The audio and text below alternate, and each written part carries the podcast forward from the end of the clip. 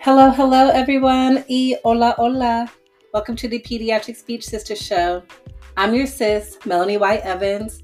I'm a bilingual pediatric speech language pathologist and cultural competemility consultant, here to learn with you and discuss more ways we can uplift culturally diverse communities in our professions and day to day lives.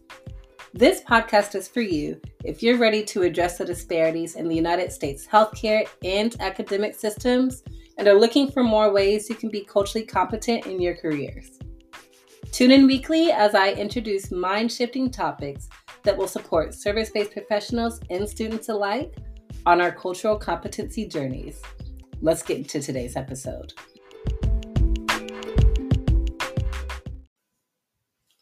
Hello, hello, speech pathologists. Do you want to know the secret sauce to becoming a culturally competent clinician? You get brownie points if you answered cultural competemility. Cultural competemility is the act of learning from different cultures and putting that knowledge into practice. This concept was introduced in the nursing professions, and I am excited to continue this concept in speech language pathology. I'm writing a book titled Introduction to Cultural Competemility in Speech Language Pathology. Through this book and the accompanying workbook, you'll gain a foundational understanding of the complexities of culture and cultural competemility, the role it plays in speech language pathology, and how to apply this knowledge at an organizational, interprofessional, and clinical level.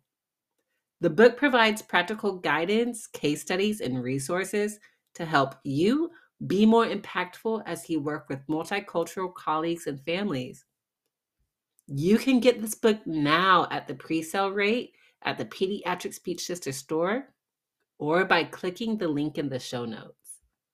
Get it at the pre sale rate before the book launches in summer 2023. All right, let's get to the show. Hello, hello, everyone. Welcome back, family. Today we are talking about cultural competemility and critical race theory. That could be a tongue tie. So let's go ahead and jump right in and talk about the two frameworks. Critical race theory is an academic and intellectual framework that examines how race and racism interact with law, politics, culture, and society. It aims to identify and challenge the ways in which race and racism shape power structures, policies, and practices in society. Essentially, critical race theory is learning about how race, racism, cultural attitudes within the American fabric impacts how we're moving in society today. Cultural competemility is the ongoing process of learning and being. So essentially, it's the marriage of cultural competency and cultural humility. We can't practice cultural competemility without practicing cultural humility, which is learning. We're constantly learning about other people's cultures and cultural competence, which helps us have the self reflection tools, helps us understand a bit more about ourselves so that way we can approach treatment without having any inner biases or checking our inner biases and overall being ethical and culturally responsive. When we think about critical race theory and cultural competemility, there are a few problems that go through my mind. ASHA mandates that we practice cultural competemility, right? They man they mandate that we practice cultural humility and cultural competency. However, there is an argument about critical race theory going on in the in the country right now. There are several reasons why people don't want critical race theory to be taught in the schools whether that be they feel that the children are too young to learn about it, maybe they don't believe in the theory overall. Whatever the case may be, that does not allow us to fully and wholeheartedly practice cultural competemility. Here's why. When you're constantly practicing cultural competemility, that means you are always in the process of learning. If you take away critical race theory, that means that you are not learning.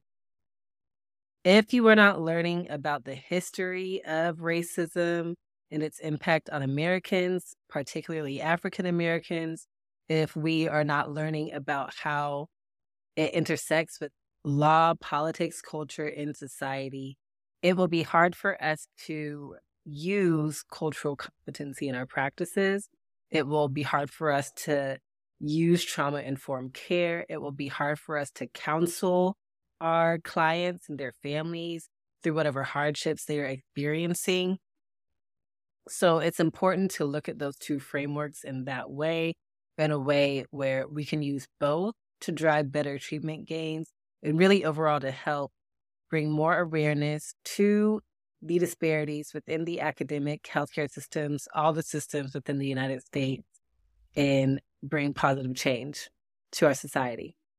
By incorporating critical race theory into our practices, speech pathologists can also work to address disparities in access to speech and language services and advocate for policies that promote equity and social justice.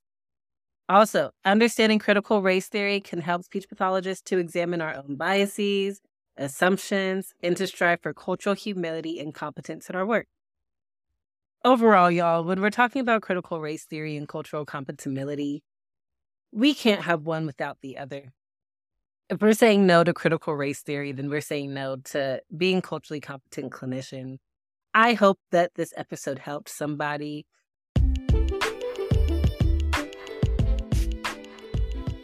Well, family, that's the episode. What did you think?